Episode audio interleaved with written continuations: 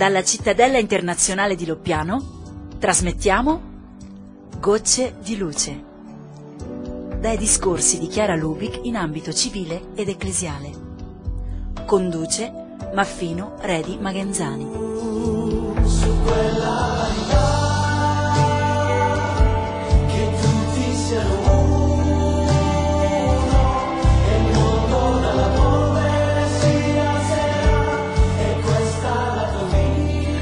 Ben ritrovati con Gocce di Luce. Trasmettiamo dalla cittadella internazionale di Loppiano nei pressi di Firenze sulle colline del Valdarno.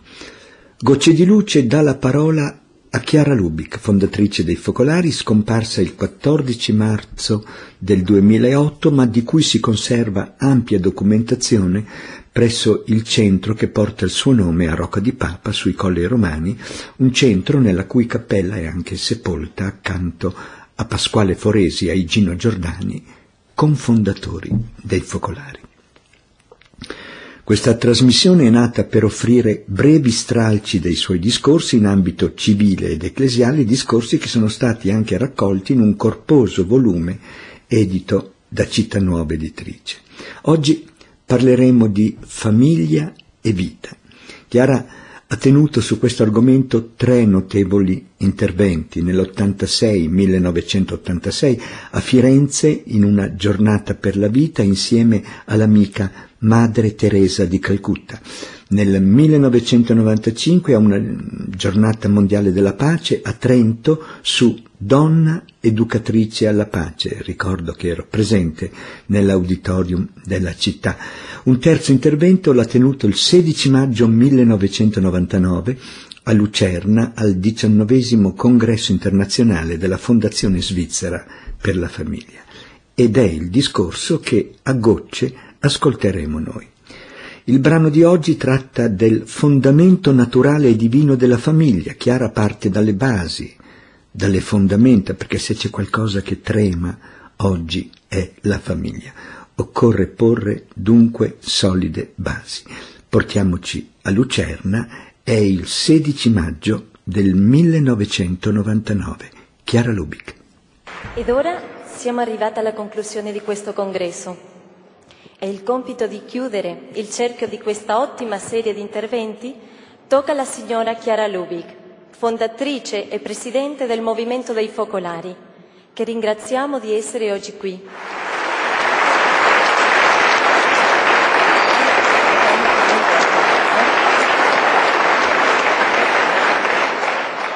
Il mio tema, la mia conversazione avrebbe appunto come titolo La famiglia è il futuro.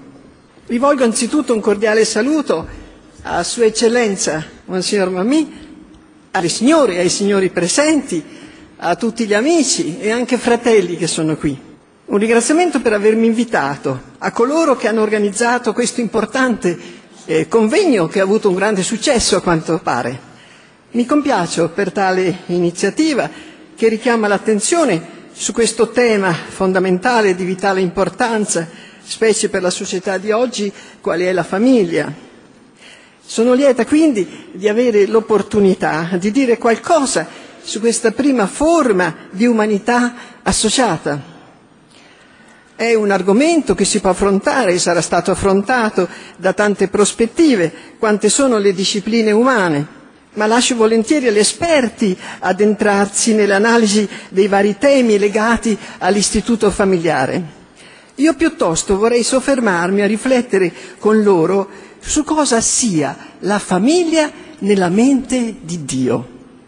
Proposito certamente ardito, ma non impossibile se cerchiamo nel libro che riporta la sua parola e la storia dei suoi rapporti con l'uomo, cioè nella Bibbia proposito non inutile, perché una simile ricerca, oltre a gettare luce sul confuso e contraddittorio presente della famiglia, ci potrà fare intravedere anche il suo dover essere. La Bibbia è intessuta di analogie sponsali e simboli familiari, quasi che lo spirito non trovi altro modo per manifestare l'ardore, la fedeltà, la gratuità, l'universalità dell'amore di Dio. A conferma che anche il matrimonio naturale, come Dio l'ha pensato, ha in certo modo un carattere sacro. All'inizio della creazione ci sono un uomo e una donna. A loro Dio consegna il comando dell'amore reciproco, l'invito alla fecondità e all'uso dei beni del creato. È un'immagine bellissima, è la scoperta dell'alterità e la nascita della famiglia. L'essere umano è chiamato infatti a esistere nel rapporto. È così che egli si realizza. Amo ergo sum, amo dunque sono, scrive Manuel Monnier ed è anche un nostro pensiero. È una relazionalità che abbraccia tutto il mondo dell'uomo, la famiglia, l'ambiente, la storia. E in questo essere in relazione troviamo una ulteriore conferma che la famiglia è iscritta nell'uomo, appartiene alla sua stessa natura. Non è una forma di convivenza legata a un determinato modello sociale o l'invenzione di un gruppo dominante. La comunione coniugale poi poggia sulla naturale complementarietà tra l'uomo e la donna, che nel matrimonio si esprime nel dono totale di sé. È un dono esclusivo e tipico dell'unione coniugale, nel quale i due si donano non qualcosa, ma a se stessi, fino a diventare una sola cosa. È un percorso segnato da leggi di natura, ma che evoca e attualizza leggi propriamente divine. L'uomo e la donna inoltre nel matrimonio spinti dall'amore di ognuno dei due verso l'altro, aderiscono alla vocazione universale dell'unità. Nel reciproco diventare uno degli sposi aperto al figlio, secondo il teologo Klaus Hemmerle, avviene contemporaneamente l'incontro e la compenetrazione dell'uomo e della donna con il mondo. E in tale rapporto uomo-mondo si può leggere anche l'apporto specifico di ciascuno dei due, quello maschile nell'orientarsi alla costruzione del mondo, quello femminile soprattutto nel processo di umanizzazione del mondo stesso, tipico della donna. Ma c'è di più. La famiglia è intrecciata indissolubilmente col mistero della vita stessa di Dio, che è unità e Trinità. Dio creò l'uomo a sua immagine, a immagine di Dio lo creò, maschio e femmina li creò e li benedisse e disse loro, siate fecondi e moltiplicati, vi riempite la terra. E quando qualcuno chiese a Gesù di parlare del matrimonio, egli citò proprio questa frase della Genesi, raccomandando di andare al principio per capire qualcosa del mistero dell'amore sponsale. Quando Dio ha creato il genere umano, ha plasmato dunque una famiglia, cioè un uomo e una donna chiamati alla comunione, a immagine del mistero d'amore del suo stesso essere, chiamati alla fecondità e all'uso di tutto il creato, a somiglianza della inesauribile paternità di Dio. Alla luce del Nuovo Testamento, afferma Giovanni Paolo II, è possibile intravedere in Dio stesso nel mistero trinitario della sua vita, il modello originario della famiglia. Il noi divino costituisce il modello eterno del noi umano, di quel noi innanzitutto che è formato dall'uomo e dalla donna, create a immagine e somiglianza divina. Proprio qui la famiglia affonda le sue radici.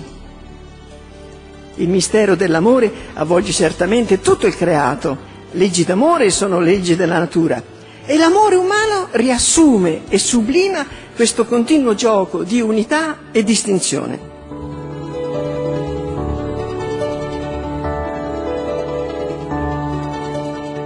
Abbiamo ascoltato il brano d'inizio del discorso di Chiara Lubic su La famiglia è il futuro e come saggia costruttrice Chiara parte dalle fondamenta che sono universali e lo dimostra l'importanza della famiglia presso tutti i popoli. Certo, per costruire la casa, diciamo la casa della famiglia, come per tutte le case, occorre sempre guardare al disegno.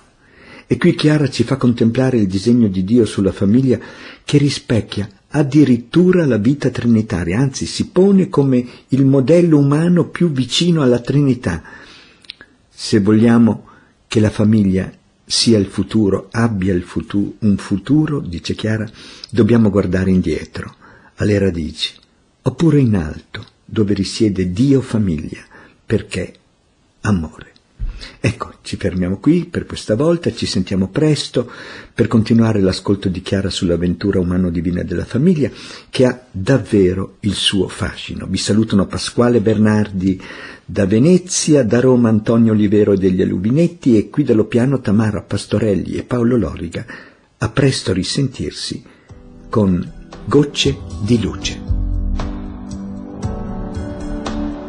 Dalla cittadella di Loppiano abbiamo trasmesso Gocce di Luce, a cura di Maffino Re di Magenzani e Pasquale Bernardi, in collaborazione con il Centro Chiara Lubic ed il Centro Santa Chiara Audiovisivi.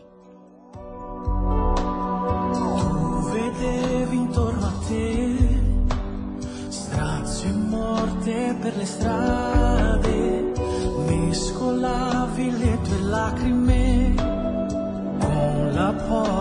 lacrime con la